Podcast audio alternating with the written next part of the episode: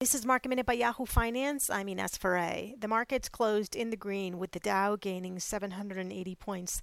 The S&P gained more than 3% or 90 points. The Nasdaq gained 2.5% or 200 points. Bernie Sanders has dropped out of the presidential race, leaving Joe Biden as the presumptive nominee for the Democratic Party. Governor Andrew Cuomo of New York says that New York will not return to normal just yet as coronavirus deaths in New York have reached a new high. Luckin Coffee has been halted for pending news since Tuesday morning, Tuesday pre market.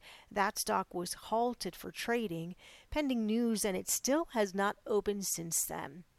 And taking a look at oil, oil surged today WTI and Brent both higher on optimism over the virtual OPEC Plus meeting that's set to take place tomorrow. For more market minute news, head to yahoofinance.com.